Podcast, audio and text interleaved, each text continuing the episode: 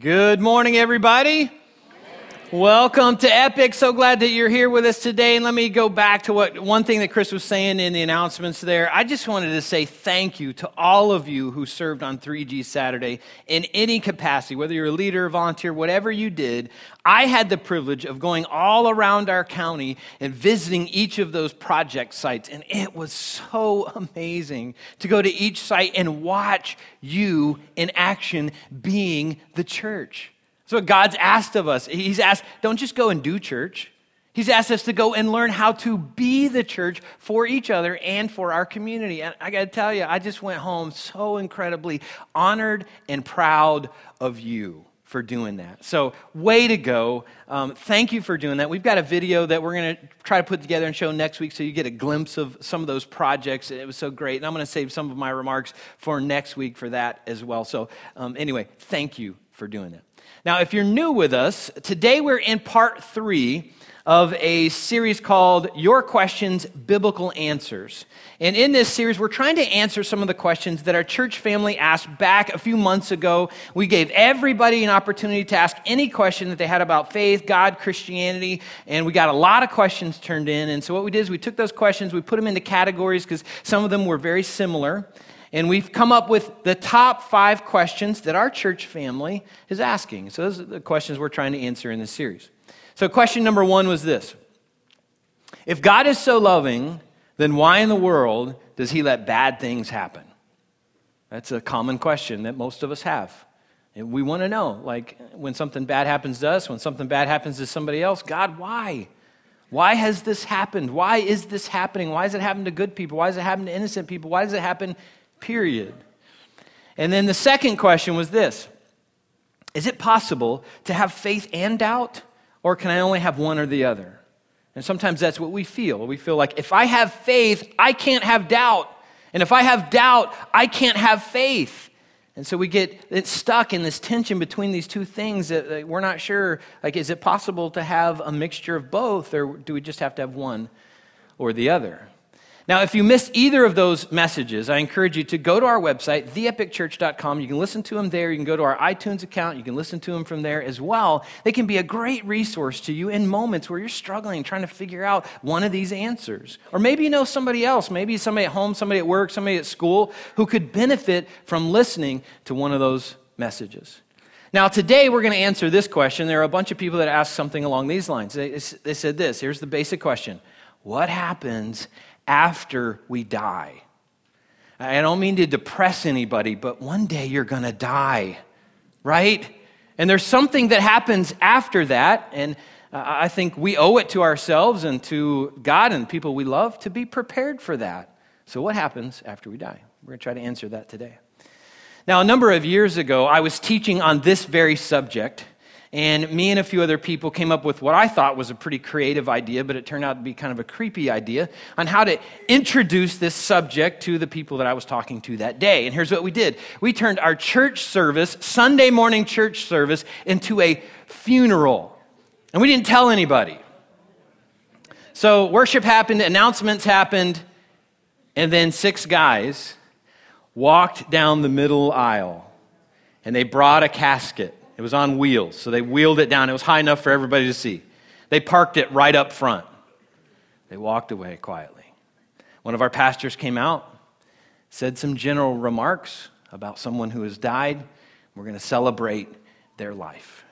And I, you know, looking back, I like feel bad for the people that were there for the first time, like going like, "What in the world?" Like I thought I was coming to church, and and here I am in a funeral. I don't even know this person. Like, what am I doing?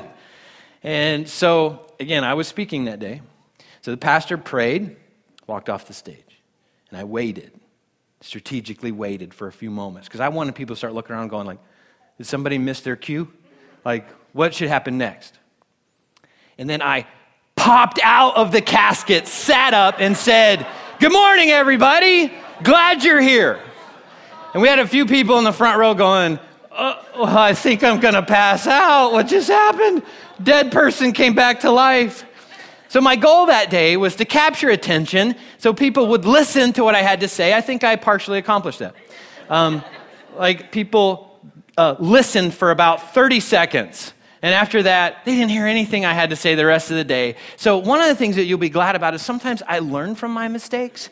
And I had thought, should I do that today? And the thought came in, and I just ushered that thought right out and said, no, I'm not going to you know, put our people through that. So, I thought it was creative, ended up being kind of creepy.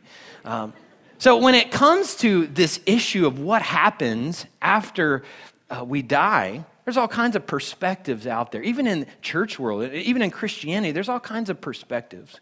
You know, some people think when we die, that's it. No more experience. All you want to on, the, on planet Earth, because when you die, it's over. There's nothing more.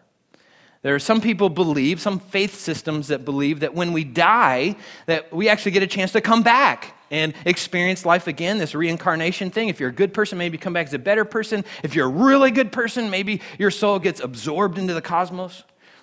If you're a bad person, a really bad person, maybe come back as a cockroach and you got to work your way up. All kinds of beliefs out there. There are some people who believe that heaven is for religious snobs and people who don't know how to have fun. And hell is where the party's at. You know, at least we'll be together, you know, having fun for eternity. There are some people who think that heaven is the place where people who are good get their angel's wings and they become angels. And the hell is the place for bad people to get their demon wings and they become demons. Again, there's all kinds of beliefs out there when it comes to the subject of what happens after we die. Now, the cool thing is, Jesus actually talked about this. He actually spoke about this and he actually told a story. It was called a parable in Luke chapter 16. So if you have a Bible with you, feel free to flip over to Luke 16. If you have a Bible app on your phone, feel free to bring that up. For the rest of us, the words will come up on the screen. And what we're going to do is we're going to read this passage, and then we're going to unpack it a little bit, and we're going to talk about some of the other verses outside of this passage that help support this story that Jesus is telling. So here we go Luke chapter 16, Jesus' words, starting in verse 19. There was a certain rich man who was splendidly clothed in purple and fine linen, and who lived each day in luxury. At his gate lay a poor man named Lazarus, who was covered with sores. As Lazarus lay there, longing for scraps from the rich man's table, the dogs would come and lick his open wounds. Finally, the poor man died and was carried by the angels to be with Abraham. The rich man also died and was buried, and his soul went to the place of the dead. There in torment, he saw Abraham in the far distance with Lazarus at his side. The rich man shouted, Father Abraham, have some pity. Send Lazarus over here to dip the tip of his finger in water and cool my tongue. I'm in anguish in these flames. But Abraham said to him, Son, remember that during your lifetime you had everything you wanted, and Lazarus had nothing. So now he is here being comforted, and you are in anguish. And besides, there's a great chasm separating us. No one can cross over to you from here, and no one can cross over to us from there. Then the rich man said, Please, Father Abraham, at least send someone to my father's home, for I have five brothers, and I want him to warn them so that they don't end up in this place of torment. But Abraham said, Moses and the prophets have warned them. Your brothers can read what they wrote. The rich man replied, No, Father Abraham, but if someone is sent to them from the dead, then they will repent of their sins and turn to God. But Abraham said, if they won't listen to Moses and the prophets, they won't listen even if someone rises from the grave. Okay, now that was a parable. That's a, a, story that, that Jesus told. And so Jesus often would use parables to teach something that was very important. And those parables weren't necessarily true. Uh, Jesus wanted us to learn something from those parables. Now, in this story, uh, we have no indication that this is a true story that Jesus told. But just because it's a parable doesn't mean it wasn't true. Doesn't mean those events didn't happen. Again, Jesus would teach parables to teach us something that was happening or would happen. There's some very real lessons I think that God wants us to learn from this parable. The first one is this everyone will live forever somewhere. Everyone will live forever somewhere. We'll either live forever in a real place called heaven, or we'll live forever in a real place called hell. So in Jesus' story, the poor man went to be with Abraham. It's a reference to heaven. The rich man went to the place of the dead, which is a reference to hell. Now, let me tell you what Jesus wasn't saying in this parable. He wasn't saying rich people go to hell and poor people go to heaven. Like, aren't you glad? Unless you think you're poor. And then maybe you're uh, you know, a little bit happy about that. But here's what we have to do we have to step back and we have to compare ourselves. Often we compare ourselves to the person next to us. Oh, they make more money, they drive a nicer car, they got a bigger house, they must be rich. I'm not. We never feel rich. Even people who, who may be a little bit richer probably don't feel all that rich. So when we compare ourselves to the world, the, the wage earners in the world, most of us who live in the United States end up in the top 2% of wage earners in the world. So guess what? You're rich. So aren't you glad Jesus wasn't saying that in that passage? So he wasn't. I'll get back to what he was saying in just a moment. Now, Jesus doesn't give us a full description of what is happening in heaven, what is happening in hell. We get these little glimpses. But what we know about heaven from this story is that Lazarus was with Abraham, uh, the father of God's chosen people, the Israelites. Lazarus is being comforted and he's not in pain at all. What we know about hell is the rich man was alone and he's in constant pain, can't be comforted. Now, when we're talking about heaven, we're talking about hell, we need to define some terms. So, we're going to talk about heaven for a few moments, and then we're going to talk about hell for a few moments. In the Bible, I don't mean to be too technical about this, but in the Bible, uh, it talks about three different heavens. So when you're reading the Bible, it's important to understand what heaven is being talked about. So that helps you not be so confused if you're reading through the Bible. So the first heaven described in the Bible is the atmosphere kind of that we live in around the earth. So that's where the, the birds fly, the planes fly, the clouds float. That's where the air that we breathe. The second heaven is the outside of our atmosphere that goes all into space. Like, where does that stop? Who knows? Probably never. Uh, that's the sun, the moon, the stars, the galaxies, everything we see through the Hubble telescope, and more. Then the third heaven described in the Bible is the place where God lives, the, the unseen place where God resides. And that's often what we're talking about when we're talking about heaven. Now, this may sound a little bit weird, but that third heaven is broken into two parts. There's a temporary part, and then there's a permanent part. So in Jesus' story, he's talking about the temporary heaven that Lazarus went to. Now listen to what Revelation chapter 21 says about the permanent heaven. Starting in verse 1, it says, Then I saw a new heaven and a new earth, for the old heaven and the old earth had disappeared, and the sea was also gone. And I saw the holy city, the new Jerusalem, coming down from God out of heaven like a bride beautifully dressed for her husband. And I heard a loud shout from the throne saying, Look, God's home is now among his people. He will live with them, and they will be his people. God himself will be with them. So when Jesus comes back and sets up his kingdom on planet Earth, we won't live somewhere out there. We will live here on a new heaven, on a renewed earth. But until then, when, when people die who are Christ followers, they will go to that temporary heaven. Now, here's what we know about the temporary heaven it's a place of comfort, it's a place without pain, it's a place where we are reunited with other Christ followers who have died before us. Uh, Jesus called it paradise, and it's very similar to what our permanent heaven will be like. Listen to what 1 Corinthians 2 9 says about heaven. No eye has seen, no ear has heard, and no mind has imagined what God has prepared for those who love him. Heaven is beyond our ability to even comprehend. That's the temporary heaven, and that's the permanent heaven. But just because it's beyond our ability to comprehend, that doesn't mean we can't have some understanding of it. So um, uh, 1 Corinthians 2.10 says this. It says, But it was to us that God revealed these things by his Spirit. For his Spirit searches out everything and shows us God's deep secrets. So it is possible for us to have a small understanding of what heaven will be like. So listen to what Revelation 21, verse 4 says about that understanding that we can have. It says that in heaven, God will wipe away every tear from our eyes, and there will be no more death or sorrow or crying or pain. All these things are gone forever. So let that sink in for just a moment. No more pain. No more tears. No more crying over a loved one who died of cancer. No more suffering, no more murder, no more rape, no more terrorism, no more injustice of any kind. And I don't know about you, but that sounds pretty amazing. We're going to live in a perfect place, the way that God originally intended us to live. That sounds amazing.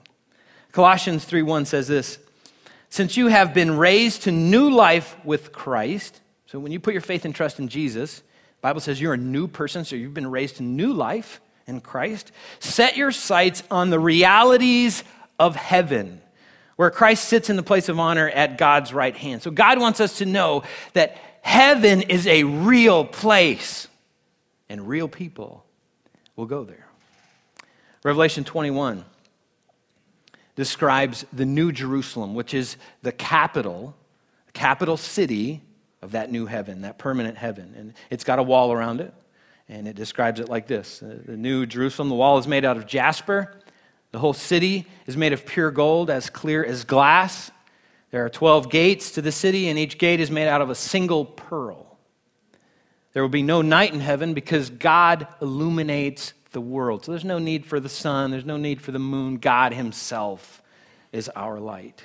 Revelation 21, verse 16 says that the city has a measurement, and it gives that measurement. It is 1,400 miles by 1,400 miles. It's a square. So, for us, to put that in context, that's like going from here up to Canada, over past Minnesota, down to Texas, and back here to, to Palm Coast. Like that is a pretty big city. Now, those of you who wonder, like, like, even though that's a big city, is it big enough? There's a whole lot of people who believe in God and uh, believe in Jesus and have died. So is it big enough for all of us? Listen to what Jesus said in John 14, 2 to his disciples. He said, There is more than enough room in my Father's home. If this were not so, would I have told you that I'm going to prepare a place for you? When everything is ready, I will come and I'm going to get you so that you will always be with me where I am. That's going to be one amazing day when everything is ready. There's more than enough room for all of us who put our faith and trust in Jesus as our Lord and Savior. Now, I grew up being taught this information about heaven. Being taught that it's a city of gold, and I thought, well, that's pretty cool. You know, I won't have to sweep dirt anywhere. I mean, that's awesome. Um, but here's how I felt as a kid growing up about heaven. I felt like this Far Side cartoon. So look at this. For those of you who may not be able to read it, it's got you know the caption, uh, two sides. There's a heaven version. Somebody goes there and it says, uh, "Welcome to heaven. Here's your harp." And then the bottom side, somebody going to hell says, "Welcome to hell. Here's your accordion." So that you know, growing up for me, that's kind of how I felt about heaven. I, I thought man, it sounds amazing. No more pain, no more sorrow, city of gold. That's pretty cool. But, like, what are we going to do? We're going to float around on clouds all day, being sentenced to play the harp and sing. Like, no offense if you play the harp or you sing, but you know, I can't do either of those things. And that sounds incredibly boring. Like, how long can you do that before? I've heard this song before. I've played it a thousand times for eternity. Like, oh my goodness, can somebody write a new song? Like, like, I don't know what that experience is like, but when I was a kid, that's what I thought. I thought heaven must be incredibly boring. So I better have all the fun I can here before I go there. And I don't want you to raise your hand if you felt that way, but go ahead. Like, I know I'm not the only one. There's a number of us have, feel, have felt that way. But think about what that statement, what that assumption says about God. It says this God, you must be boring. There couldn't be anything farther from the truth. What that reveals is our ignorance about heaven and our ignorance about God.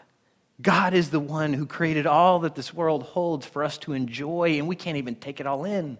God is the one who created love and light and laughter and pleasure and exploration and adventure. He created all of that. Again, he says, like, I've created everything beyond your wildest imaginations for you.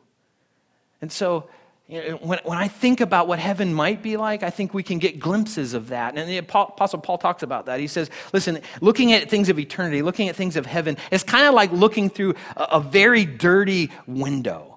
It's kind of like you, you, you, find a house in the woods or something, you're looking in trying to see what it's like, and it's super dirty, you can barely see, but you get glimpses, you get little, little spots where you can see what's happening inside the house. And I think that's what uh, eternity is like. We get glimpses. We don't want to see the full picture, but Paul says one day that window is going to be removed, and we will see clearly what God has prepared for us. But until then, we have glimpses. And where do we get our glimpses? From Scripture. We saw some of them. Where else do we get them? One place I think that we get them, one place that I know I get them, is from our earth, the place that God created for us to enjoy here.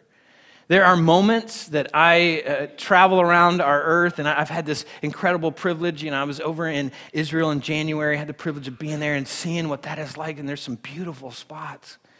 I have had the privilege of going to Guatemala um, on some mission trips, and this summer we're going to take a couple of teams down there, and we got to hike a volcano in, in Guatemala. And here's a picture of it. And I'll never forget that first time we hiked that volcano. And, you know, it's only about 8,000 feet elevation. It's, it's not, you know, the highest thing out there, but uh, I've had the privilege of cl- climbing, you know, as high as we could and, and standing on kind of what felt like the edge of the, the volcano and looking out at the world below.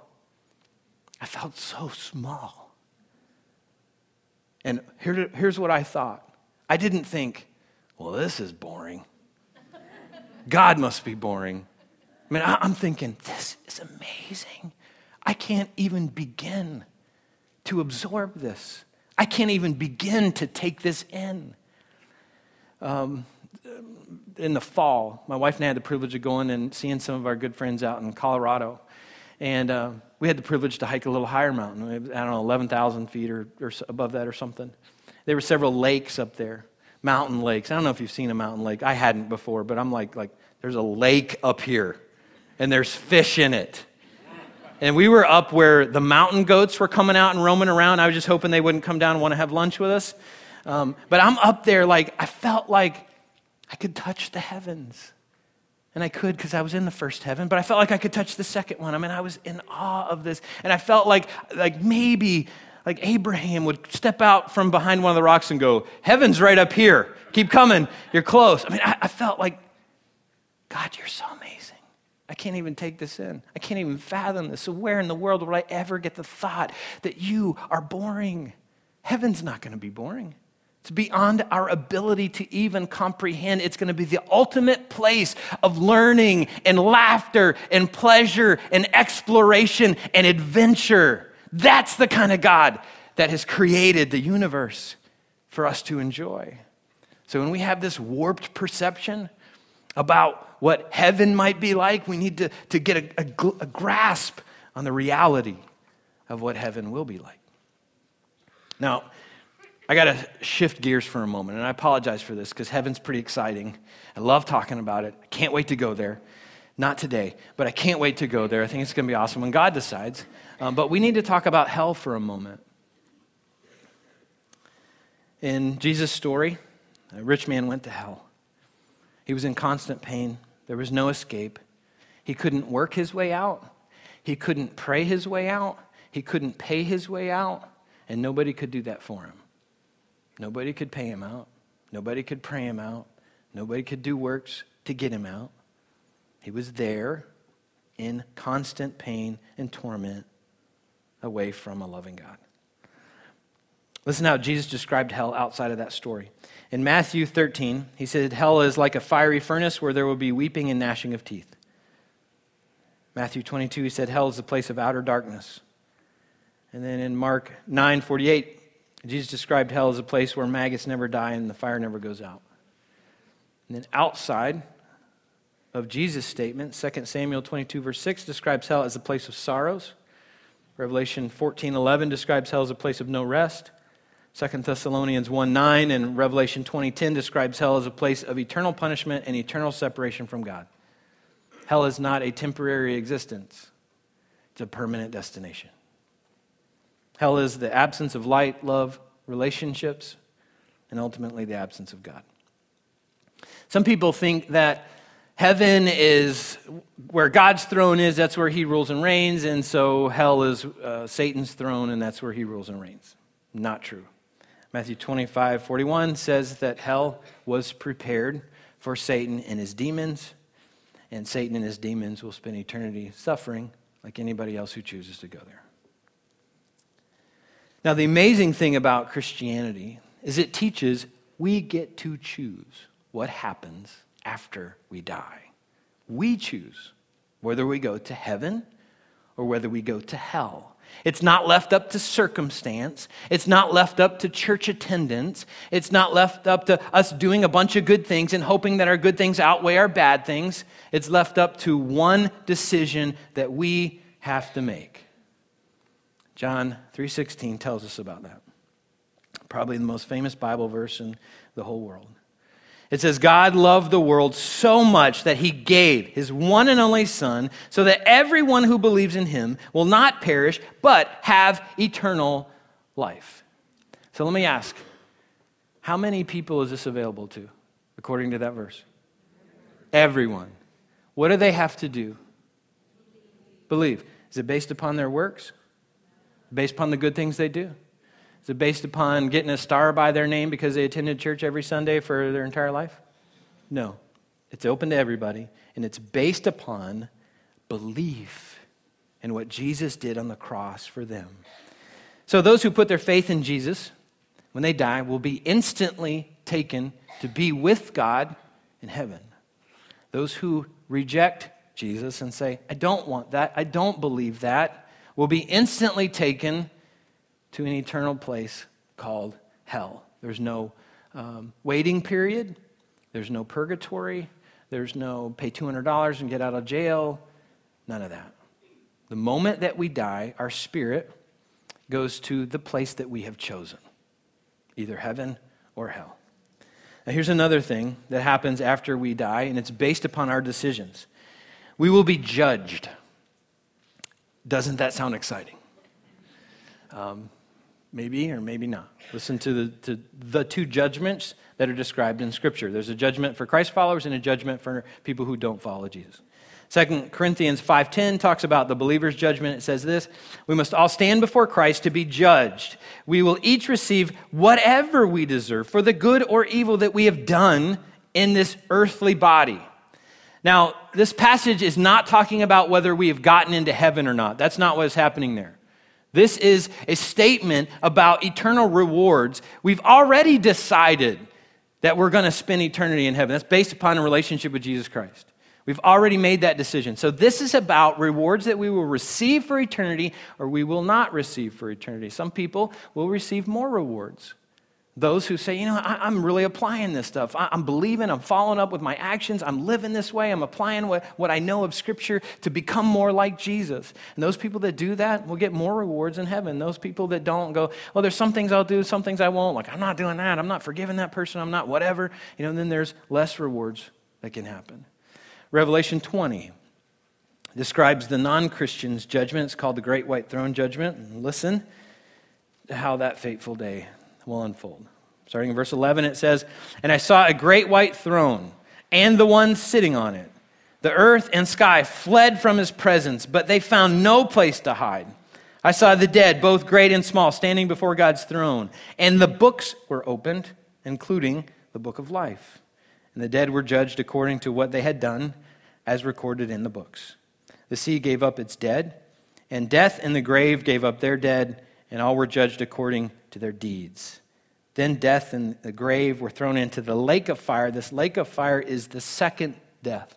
If you are a Christ follower, you will die one death. There's a physical death that will happen. You will live spiritually for all of eternity.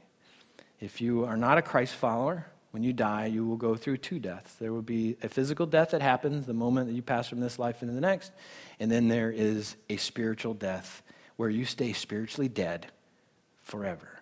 Verse 15 says, And anyone whose name was not found recorded in the book of life was thrown into the lake of fire.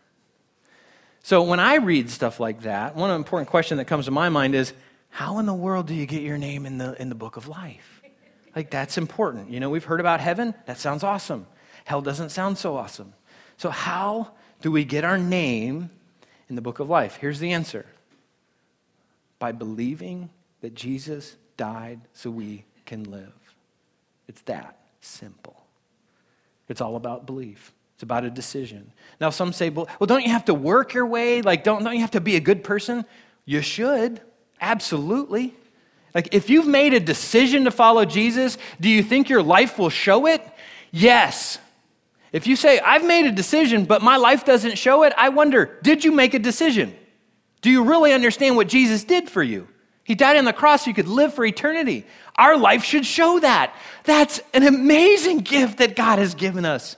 So then we should prove it by how we live. But how we live doesn't get us into the door of heaven. The decision that we make to follow Jesus does. And then after that, we get into the rewards conversation. So, my question for you and for all of us is Is your name written in the book of life? If you're a Christ follower, you should not think, I hope so. I think so. I'm a pretty good person. I'm better than that person. You shouldn't think that. Listen to what scripture says about that. 1 John 5:13 says, "I have written this to you who believe in the name of the Son of God, so that you may know that you have eternal life." We can know we have eternal life. We don't have to wonder, we don't have to worry about that. We can know with confidence that we have eternal life in a relationship with Jesus Christ. We can know with confidence that our name has been written in the book of life. So we should live from that confidence. Now, for those of you who would say, I don't know, like, I'm not sure. In just a moment, I'm going to give you an opportunity to make that decision today.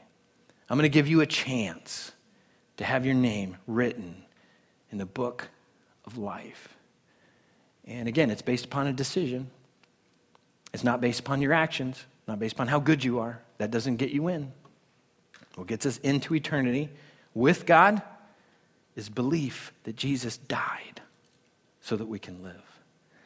Now, the way I'm going to do this today is a little bit different than the way that I've normally walked people through um, salvation. Normally, we do a, a, a guided prayer. And um, what I'm going to do today, I've been processing this throughout the week and talking to some other staff members, and I just felt led to do something a little different today. And even this is a little different than what we did in the first service.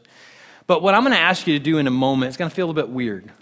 But I'm going to ask you to raise your hand if you are deciding today for the very first time that you want to put your faith and trust in Jesus as your Lord and Savior. You are deciding today that heaven is the place you want to spend all of eternity. You're deciding today that you're going to follow Jesus the rest of your life. So, in a moment, so not right now, I'm going to ask you to raise your hand. And if you're new today and you're thinking, like, I was coming to church, I'm feeling a bit little drawn to that, that's weird. Like, I understand. I know it's weird.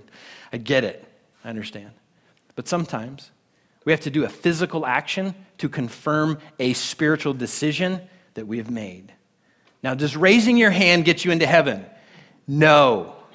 Okay, so when you, you know, cross from this life and the next and stand before God and He says, Why should I let you into my heaven? He, you, you can't say, I raised my hand that one day. You remember? Like, you didn't write that down? Like, who fell asleep?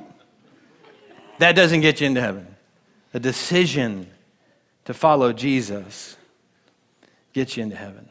Let me say a few things before I invite you to raise your hand. Number one, if you've already made this decision, you don't have to make it again. You know, I feel bad for, for people who feel like they got to get saved every time it comes up. It, that makes salvation a works oh i got to believe again. Like maybe i sinned and did something wrong. Like i got to i got to believe again. I got to do it again. Like maybe god you know he'll be sad if i don't do it this time. So every time you feel like you got to do that that's a life of worry. You don't have to live a life of worry. Have confidence in the decision that you've already made that jesus has you. Scripture's so cool about this. Jesus says hey those who god the father has given me they're in my hand. No one can take them out of my hand. Guess what? My hand's in god the father's hands. Are you getting out of there? You're not. Can you get out of there because you did something stupid? No do we all follow and do something stupid? Yeah. Does that mean we're, we've lost salvation, we've got to earn it back in? No, that's about works. It's about belief. When you're in the family of God, you're in the family of God. And Jesus says, I've got you. I can hold you for all of eternity. So rest and trust in that and learn how to become more like Jesus. So if you have already made that decision, no need to raise your hand. If no one raises their hands today, it's going to be really cool. I'm not going to feel weird about that. In the first service, no one did. And that, that's no big deal. I don't want anybody raising their hand because I feel a little awkward, like awkward moment. Like, let me make Trent feel a little bit better. Let me kind of raise my hand so he doesn't feel so bad. I don't want that. I don't want anybody doing anything out of awkwardness or, or, tension or feeling pressured, anything. This is a decision between you and the creator of the universe. And sometimes doing something physical confirms that. So, enough about that. If you would like to put your faith and trust in Jesus as your personal Lord and Savior for the very first time today and have your name written in the Lamb's book of life, I invite you to raise your hand. And hold it up, please, if you do, so I can actually see. I'm looking. And I'm not seeing. I see one. Awesome. Anybody else? Just keep your hand up. I know it's awkward, but please keep your hand up. Anybody else? No half hands. Like if you're up, you're up, okay? Anybody else? One. Awesome. So cool. So let me talk to this one person for a moment. Thank you for your courage. What you just did takes a lot of courage. Very cool. Very cool. So, what scripture teaches is your name is recorded in the book of life. You're now part of God's family. And you'll need that kind of courage as you grow your relationship with God. So, there's a couple of things I encourage you to do. One, at our Connection Center, there's a, a document called our Spiritual Growth Challenge that can help you grow your faith. Grab that before you leave. Second thing is, I hope you'll come back next week because we're going to talk about how to grow our faith. And for everybody else, here's what I want to say to you. Um, that's, that's awesome. Maybe there's some people here who are saying, you know what, I, like, I'm still deciding. If you're still deciding, great, keep deciding. Like, talk to God, get your, your questions answered. God has real answers for your questions. For the, those who have a relationship with God, evaluate, evaluate that relationship. Are you living the way you need to live? And are you growing the way you need to grow? We all need to ask that question. So I hope all of you come back next week. Invite somebody to come with you because we're going to talk about how do we grow our faith. It's a super important question. Many of you are asking, like, I want to know, how do I grow the faith that I have? So I hope that you'll come back for that. Now, I'm going to ask uh, everybody, would you all stand with me? And um, one more, like, celebration moment for our one brave soul today who put their faith in Jesus. And, and I hope this isn't too weird to ask, but um, whoever that was, if, if you would come up and find me after the service, that'd be awesome. I'd love to talk to you a little bit more about that. So let's pray. And uh, worship team's not coming out, so I'm praying, saying amen. We're free to go. Thanks for being here. Let's pray together. Wow, God, how awesome you are to give us information about what happens after we die. We don't have to wonder. We don't have to go through life stumbling around, hoping or worrying. We can know with confidence that we have a personal relationship with you. And I'm so grateful for the one bold person today who said, Yes, I'm in. I pray for them. I pray that they would grow their relationship with you and they, they would tap into the resources that you make available to them. And Lord, I pray for the rest of us. Lord, uh, there are some people still deciding about their faith in you. And there are others of us who say, Lord, like, I want to grow my faith. So, Lord, I pray that you would guide us in that journey and show us the many resources that you make available to us so that we can do that. So I pray this week we would live to prove the decision that we've made to follow you. In Jesus' powerful name, we pray this. Amen. Thanks for being here. Have a great Sunday. All righty, everyone. Good morning. Welcome to Epic Church. I'm pumped to be here today. My name is Chris. I appreciate you joining us. Uh, happy to have you here. I've got a couple of quick announcements before Trent comes out and gives us his message today. Uh, I would like to address any first time attenders, new attenders. We have what we call a connection center right around the curtains over there. It's just a table. It's got some of our literature spread out over there. One of our team members will be there. I invite you to stop by after service. We'd love to meet you and answer any questions that you might have available. So, why am I so pumped? Well, because of my shirt. It's the day after 3G Saturday. I was excited to serve yesterday. Uh, oh, yeah, yeah. Oh, I didn't even get into the nitty gritty and I'm getting applause already. Hold on a second here. So, we had 132 volunteers nine different projects. And if you total up the amount of people and the amount of time they spent, 448 man hours that our church put into serving God and serving our community yesterday. Now's when we give the round of applause for that, right? So uh, I, I want to try to touch real quick, if I can, on everything. Hopefully, I don't leave anybody out, but let me go through this real quick, so bear with me. Alpha Pregnancy Center Thrift Store, team over there, demolishing walls. All right, not just like, oh, we're going to clean up, demolishing walls, organizing, cleaning over there. Uh, get that store in tip top shape. Uh, then a really fun team went over to the Family Life Center. That's our domestic violence abuse shelter, the only certified one in the county. Our team goes over there and they take the kids, and this team brings a water slide with them, okay? A water slide, they got snacks, they got games, the kids are playing, and then they take the moms and they put the moms over here and they go, hey, moms, how about a spa day? And then they serve the mothers over there. So that was really cool. Uh, a talented team went over to one of our partners, Habitat for Humanity, and they laid tile in a house, and in one day they completed almost the entire house. So thank you very much. That was a physical job on their hands and knees all day. Thank you so much to that team over there. Uh, a really large team went over to Flagler Beach by the pier and started cleaning up the beach. And here's what's really cool about that is like, so we have a large team, it's all Epic, and then there's people that don't go to Epic, there's people that weren't there for 3G Saturday, and they're like, hey, can we help out? Absolutely, come on in. So they jumped in and joined our church in serving our community at the beach yesterday. Uh, Grace Community Food Pantry, they had two teams out there. There's a long line of cars that are lined up. Uh, one team was serving coffee and danishes to uh, all the people waiting in line. And then the other team was out over at the building, and they were organizing all the food to be distributed. And then, oh, there's a great team over there. You see that picture over there? It's over at PC3, Palm Coast Community Church, the hardest working, most talented. It was Terry Harper and my team, so I have to say that. I mean, that's what it is. But anyway, really, we, we cleaned a lot of brush. We loaded several trailers worth of roots and vines and bushes, and I think I still have some bumps on my head. It was like Chicken Little. The sky was falling. I mean, we were pulling stuff down 30 feet in the air, so it was a lot of fun over there. And then, not uh, lastly, but not leastly, the Windsor Assisted Living uh, Community or center. This is where people go and maybe they get some visits from family, and sometimes they don't get any visitors at all. And we send a team of, of adults and children over there, and, and they've done everything from just having conversation to reading to, uh, to playing, and, and, and it is so impactful on the lives of the people that are over at this assisting living facility. Thank you for that team that went out there. And thank you for everybody that participated in 3G Saturday. It's, it's great to get together as a church family and, and serve our community and serve God at the same time. And one really uh, cool highlight before I move on from 3G Saturday is we give out surveys after the day to all the uh, volunteers from the church because we're always looking to make things better. We don't always have, have all the answers. So, hey, we want your feedback, we want your input.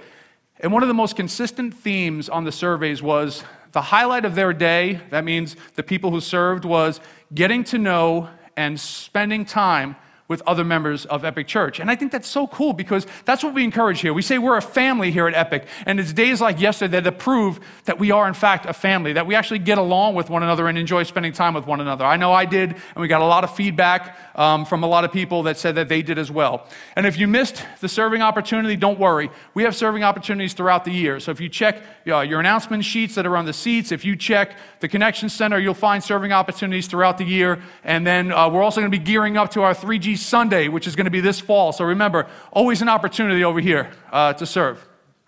So let me move on to Starting Point. And why? Because Starting Point begins next week, April the 24th.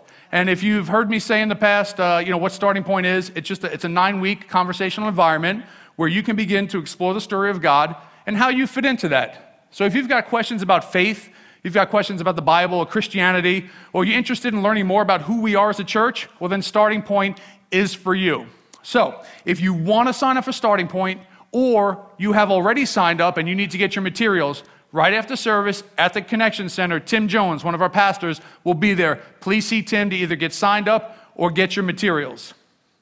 So let's move on to this summer. We have our middle school and high school ministry. It's all these people in the green shirts, usually in first service, that are huddled over there, Cody Anderson, and there you go. So, what they're doing is they're taking 37 of our students, our pipeline, which is our middle school, and our surge, which is our high school, 37 students combined are heading over to Panama City Beach June 13th through the 17th, okay?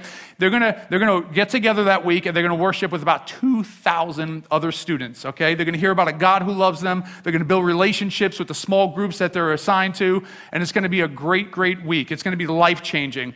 It's a week that stays with them forever. But, here's the but it comes with a cost, okay? It's not cheap. If you put together the transportation, the food, the hotel, it's about $450 per student. Now, a lot of our students have signed up in faith, and they said, you know, we're just dying to go, and they're encouraged to sign up in faith, and they pray about it, and they look for ways to serve and ways to, uh, to raise money. So, what we're asking you as a church family is to help support our students uh, in Pipeline and Surge by sponsoring their trip or portion. So, whether it's $5, $10, $50. Maybe you got a big bonus at work and it's $450. If you're able to, whatever you're able to, it will help. It will be distributed evenly unless there's somebody specific that you target or designate. Um, and you can do that. If you choose to give a gift, just make sure that you title uh, either in the comment line or the memo line student sponsorship. That's what you need to title it.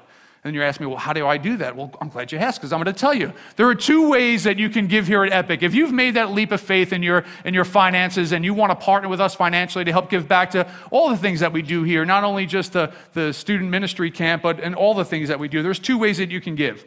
We've got giving boxes that are set up on the tables behind the seating sections. You can utilize those, or you can visit our website, which is theepicchurch.com, and you can uh, click on the giving tab, which is right at the top, and you can give securely online.